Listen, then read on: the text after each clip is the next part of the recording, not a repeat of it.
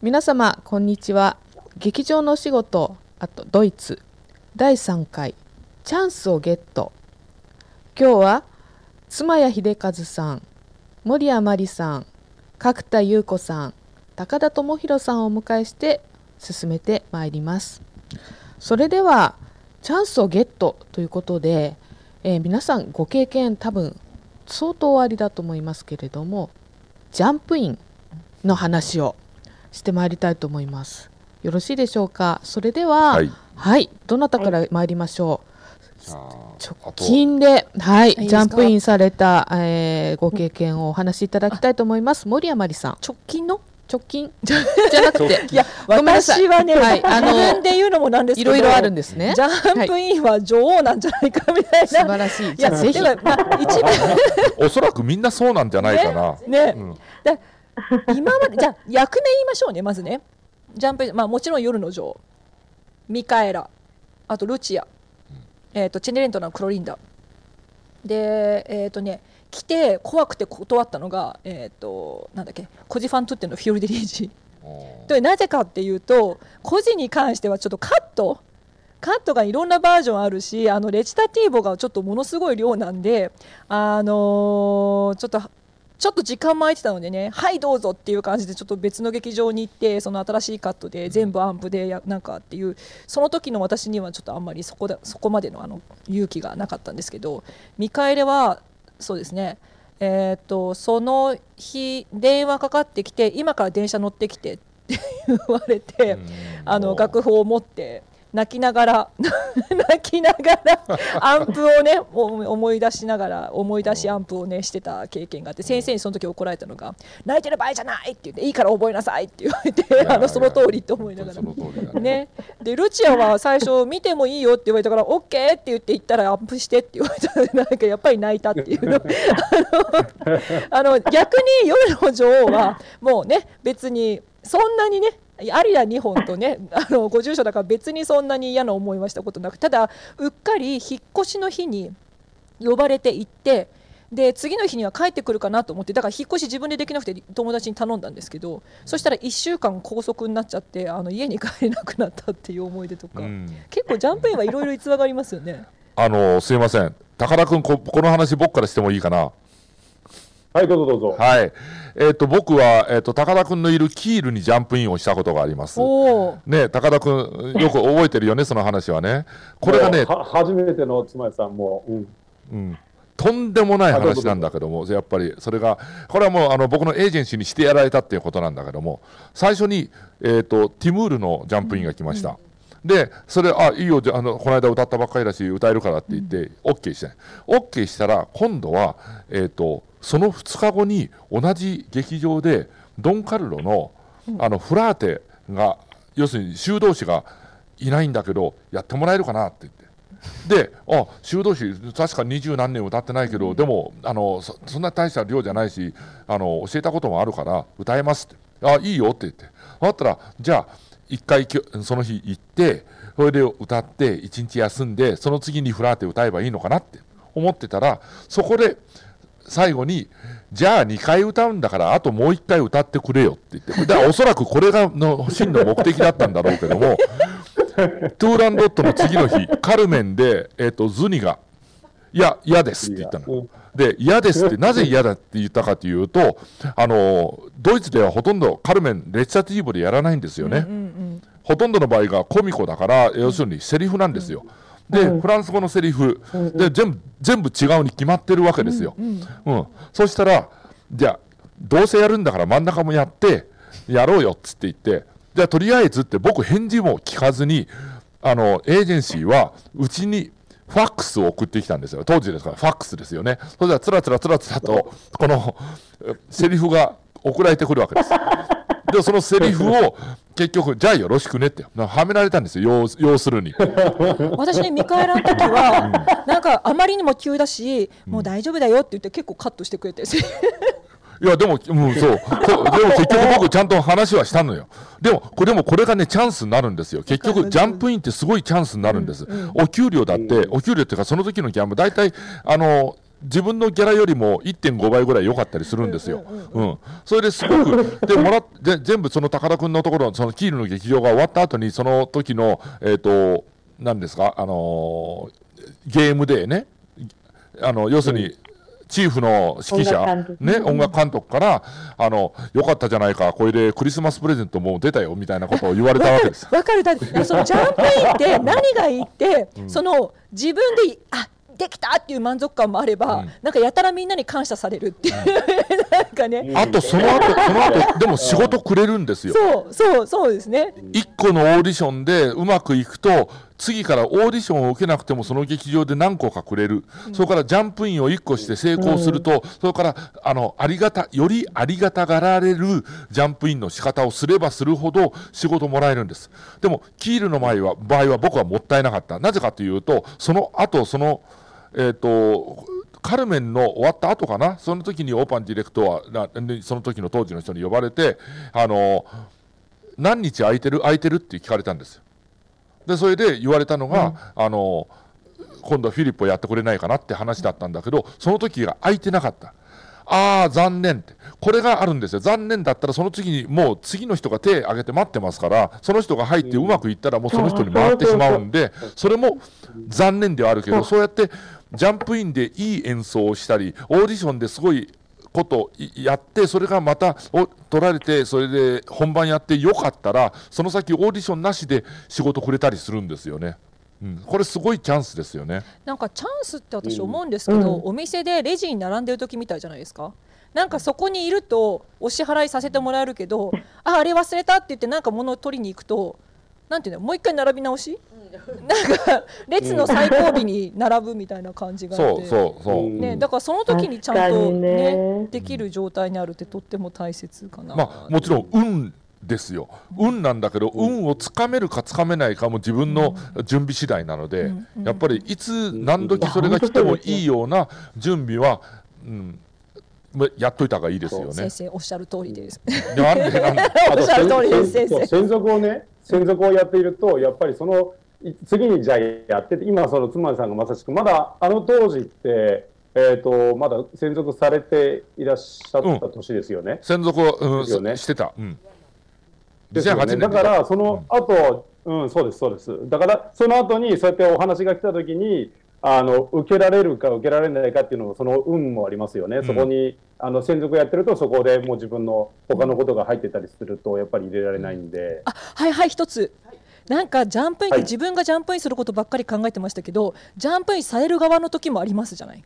あそう。本される側。うん、あ自分が病気になっちゃいました。自分がどこそこで本番が入ったからダメになりいましたやそれもそうだし、私あと一番多かったのがチェネレントやった時に、もうなんか王子がか 王子とかチェネレントが何回か変わってきたりするんですよ。だからうん。なんていうのかな、あのあるあるある。劇劇場内の歌手が病気になっちゃってで自分が他の役でやったあなる時に、ほどね。うん。誰かが来る時に結構大慌てでなんか午前中に急になんかもうもう一回リハーサルやってみたりとかありません？あるある。要するに自分,、うん。と自分が当事者じゃない場合ね。そう、うん。そう。巻き込まれる。そう。でもその時でもあの私もなんかシシンタ・ジャルディニアラがあってそのん歌手、ある歌手がもうギリギリに風邪で来れない時にこのメンバーで魔敵やれるじゃないかみたいになっておるからもう魔敵の準備。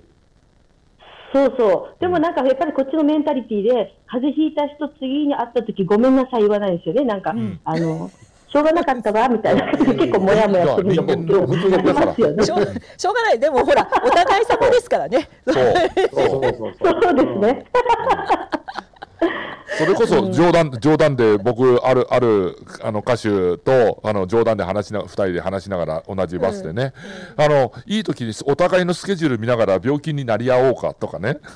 でそれでじ 自分それでお互いの仕事回せばギャラ1.5倍だよねみたいな話をねしたことありますよ。してもなんか同じ役の子があんまり飲んでる時に大丈夫かなってなんか妙に心配になった時とか ちゃんとちゃんとこの人次の自分の出番の時歌ってくれるのかしらとか思う時もあったり不安になるまあでもそれもねやっぱりドイツの、まあ、劇場に所属してるあるいはその近辺に住んでるとかね、やっぱり向こうに住所があるっていう、そういうなんかあのこともね本当は必要になるんでしょうけれども、えっと、角田さんねあのギネスにも載っているということで、えー年間に歌った役が、うん、なんかす最高あれ、ギのネ数、スじゃなくて、なんか、うん、それはうんどうどういう情報なんでしょう？適当ななんか、いや、わからないんですよ、あれ。どう、なんであんな風になったのか。ただ、確かに専属で、その、私みたいに脇役専門、あの、まあ、よく言えばバイプレイヤー、名バイプレイヤはいーだと、あの、あの、もらう役が多いんですよね。うんで、それプラス100円とかもやっぱり、あの、あの、おぼすおろそかに来る時に受けたかったので、すべてやっていたら、なんかそういうね、よくわからないサイトで、あの、世界一忙しいソプラノってなったんですよね。自分でもびっくりなんですよ。あれ、でもどうなんですかね？もっといると思うんですけど、だからお金持ちになったのかっていうとそうでもないから、あの、あまり言いたくない、言いたくない。給料変わらずですね。給料変わらずで。あのいわゆる Überspielhonorar ってなかったんですか？その時は Überspielhonorar はあったんですよ。で、私は30だったかな、もっと皆さん少ないと思うんですけど、だから30になってなかったはずだから、 Überspiel だとすごくお給料がもらえるので、そうですよね。私たちの世代からは割と Überspiel にならないように劇場がううん。んするんですよ。そうあの抑えるんですよ昔はね、 Überそうあの30公演以上歌ったらすごいお給料がもらえて、えっと残業手当ですよ、うん。だからそれでなんか車買ったとかね、家買ったとか、よっちゃおばちゃんいるんですけど、私たちの頃はそれを逆に劇場がさせないようにしてたのそうでねだからその他の多分客演とかそういうことを合わせて、そのその月多かったんじゃないですか、多分ああなるほどねううんん一番いいのはねすごく少なく歌って、すごいお金稼いでる人っているじゃないですか、そうですねれが一番いいんでしょうけど。一番効率のいい稼ぎですよ。うん。効率のいいね、そうですね。うん。はい、ありがとうございやっます。ぱりゲストで行くのが一番効率いいんじゃないかな。ああ、そうですね。効率いいですね。いや要するにフェスト専属専属でいながらあちゃこちゃとあのゲスト行くのが一番割がいいですよねそれは一番割がいいですね。まあ割がいいでもあの、なんか、あの、この間出てましたけど、ソリストはなんか合唱団より値段が低いみたいな感じの、あの、この間若い子が来て、すごくなんか、だったら私合唱に入りたいなと思うんですけどって言うんですけど、今はどうなのかわかんないけど、マリちゃんとか妻谷さん、私たち、高田さんもそうですけど、時代時代って交渉次第で、最初の初任給もエージェントが決めていってくれるので、そんいやーなに、そんなに低くなかったたですよ。気がす。るんいや僕僕最初のライプチヒの最初は低かったっすね。最初は。すんごい低低かったたか。ああ、私割とそんなに低くなかったんですよ。だから、その、なんかそう聞くとやっぱり若い人がやっぱり専属ソリストになるのはちょっときついなみたいに面白くね、だお金が専属であんま入らないのかなって。一番若い子で噂で1000ちょっと？ええあユーロ昔はね。そ。の劇場のその規模にもよるんじゃないかな。でもでも僕はあそうなんです少なかったですけどそうですけどあの規模もありますけども例えば住んでた地域の、えー、と物価から考えると僕がもらってた、えー、と最初の給料ってし非常に安いんですよ。僕ねあの最初もらったのが確かね、うん2400マルクだったんですよ。あマルクの時代ですよ。うん。それって何ユーロなの、いやユーロいやだから単純に言うと半分ぐ1200らい。半分ですよね。うんだけども、だけどもあの2400で全然余裕に暮らせたんですよ。その時のライプツィヒの物価なは。るほどね。安かったです。ものすごく安かったです。でも今は違いますよ。もう本当にむちゃくちゃ高くなってますから、うん。うん。ね。ライブツヒはね高ではそううん。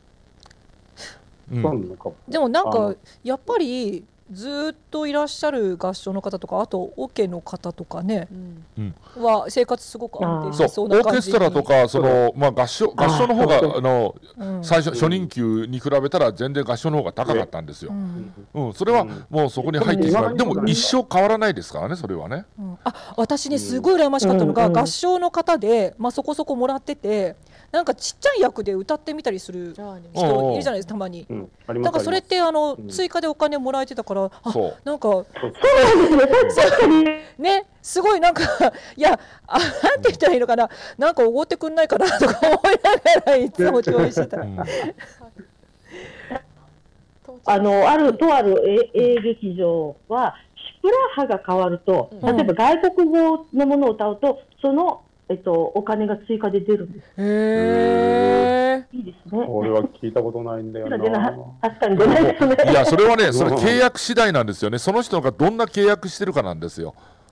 結局。そうだどでしかもでもこれってあのほら契約書にも関わってきません？契約する時ってほら向こうの劇場って、あの役名じゃなくてなんとかのファッハの名前で契約するでしょ？えーだから、まあ、劇場によりけりなんだろうけど、うん。そのそういう中でやるんだけどこういうものも歌いますよこういうものを歌います。でもこういうものは歌いませんって書いてあるところもあるんだけどもうん。最初の方なんてのは何にも書いてなかったりするわけ、あもう私なかったしなんか3つぐらいファッハ書いてあったからもうなんか結局全部だった。っていうのがあって、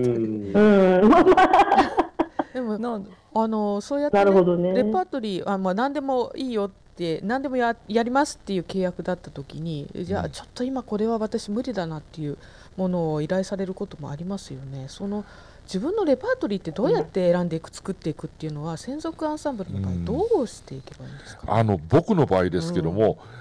これも歌わされるのこれも歌わされるのってのはあありました、でも自分のカテゴリーを出ることは全くなかったです。つまりあの全く、うん。あのうん。ファッハから外れたものを要求されることはまずないです、あうん、まあそれはね向こうの劇場もね、配役それなりにやっ考ぱりね、えてやってるんうで、例えばうん。あの例えば日本だとあの僕スカルピア歌ってくださいってのあるんですよ、でも僕は絶対に断ります。今まで4回ぐらいありましたけど全部断ってます。でもドイツで僕にスカルピア歌えっていうところはありません、うんうん。うん、はい、うん。もううん。あの森谷さんなんていうのは？確かに、あの、ファッハ内のものしか来ませんよね。来ません、うん。まあまあそうですよね、うん。で森谷さんなんかでもすごくいろんなことをやるような契約にはなっていたわけですよね。そうですね、まあ、ちょっと特殊ななんか声の感じがちょっと特殊ではあったんで、まあうん。リリック・コロラトーラとねドラマティック・コロラトーラっていうのはまあ、うん。まあいけるにしてもあとうんリリックっていうレパートリーが入ってたのはちょっと珍しいかなと思いますね。でもリリックでもほらリリックの中にもねものすごいね太いリリックとまあうん。やや軽めのとかまあいろいろあるんでできる範囲でっていうのはあったかな、劇場もそうでですよね。やっぱりそこの人材としてのあの歌手の方を大事にしますよね。そうです、うん。はいうんうん。それはあのすごく感じます。であのーちょっとそろそろなんですけれども、えー、とそうですねやはり、あのーこれから、ね、この、あのー放送を見てらっしゃる方っていうのはこれからの自分のあのキャリアをどうやって作っていこうかっていうことをあのすごく考えてらっしゃる方がご覧になってると思うんですね。でまあその先生たちもご覧になってるかもしれません。でそんな中であのそれぞれの方からですね、まあ、これからあの、まあ、若い人たちがドイツであるいはヨーロッパで歌おうっていう時に、えーやっぱり、え必要となること先ほどは言葉の習得ということをおっしゃってましたけれども例えばそのオーディションを受ける時のそのレパートリーをどういうふうに見せていくかっていう考え方もそうですけれども、えーそれぞれですね大事なことっていうのをちょっとメッセージとしてあのいただきたいんですね。いかがでしょうか、ちょっとその辺あたりのメッセージを、えー若い人たちに、えー送っていただきたいんですけれども、うん。はい、えー、とどなたからいきましょうか？ぜひ。あじゃあはい私行きます。お願いします。そうですね、はい。あのまず、まあ、向こうでねあのなんていうのかな？なんだっけ？そのキャリアを作っていくっていうことは結局オーディションを受けなきゃいけないってことなのでまずはそのオーディションの材料をきちんと,、えー、となんていうのかな？自分で準備していく。でそれはやっぱりその自分でその聞いてもらうためのアリア。これはコンクールのためではなくてちゃんと劇場のオーディション用のでエージェントへのオーディション用のアリアとかその曲っていうものをしっかり自分で見直して準備していくっていうのはとっても大切なことなのかなって思いますね。向こうに行ってからじゃ遅いから。そうね。うん、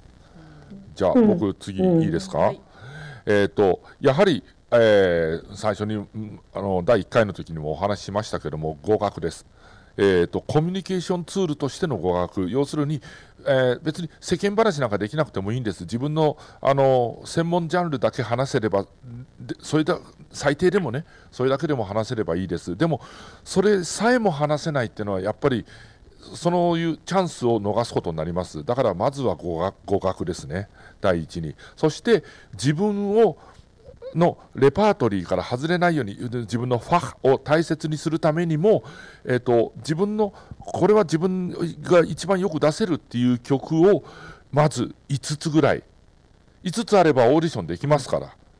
5つまず決めるんです。で絶対に必要とされる必要必要ですね。絶対に必要とされる曲って必ずあるんですよ。どの青春にも必ずあるんでそれをまず12曲必ず押さえた上で次に自分のあの良さを出せるものを出してそしてそれがあるなんで、え、なんでジルダ歌ってる人が、えっ、ー、と、竜を持ってきてるの？おかしいじゃないって、そういうことを思われないように、ちゃんと人にも、先生にも相談して、あの自分の中で